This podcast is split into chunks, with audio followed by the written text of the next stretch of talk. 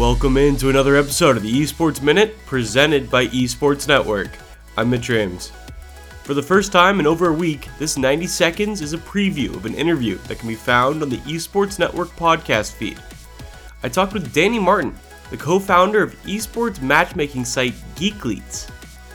The company was one of the leaders in the amateur NBA 2K scene, and many players in the NBA 2K League can trace their roots back to Geekletes events.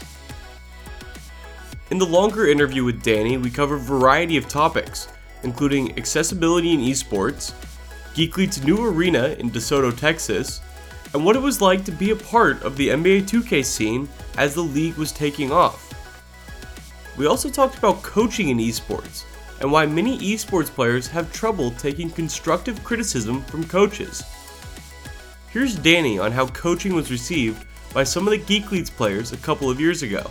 I already knew that uh, coaching would be a critical component just for the dynamic of uh, unbiased opinion, right? So it was less on who knows the most, but it was just more on someone being able to sit back and say, hey, I'm unbiased and this is what you should work on and this is what you should work on. When you have five individuals who all think they know everything, you need someone to be able to sit back and say, uh, who's right, who's wrong, let's follow this direction. And when I first introduced that to a lot of the teams within our space, they were not having it. That's all for this Esports Minute. Be sure to check out the full interview at esportsnetworkpodcast.com or by searching for the Esports Network Podcast on all the major streaming platforms. We'll be back tomorrow with more traditional esports news.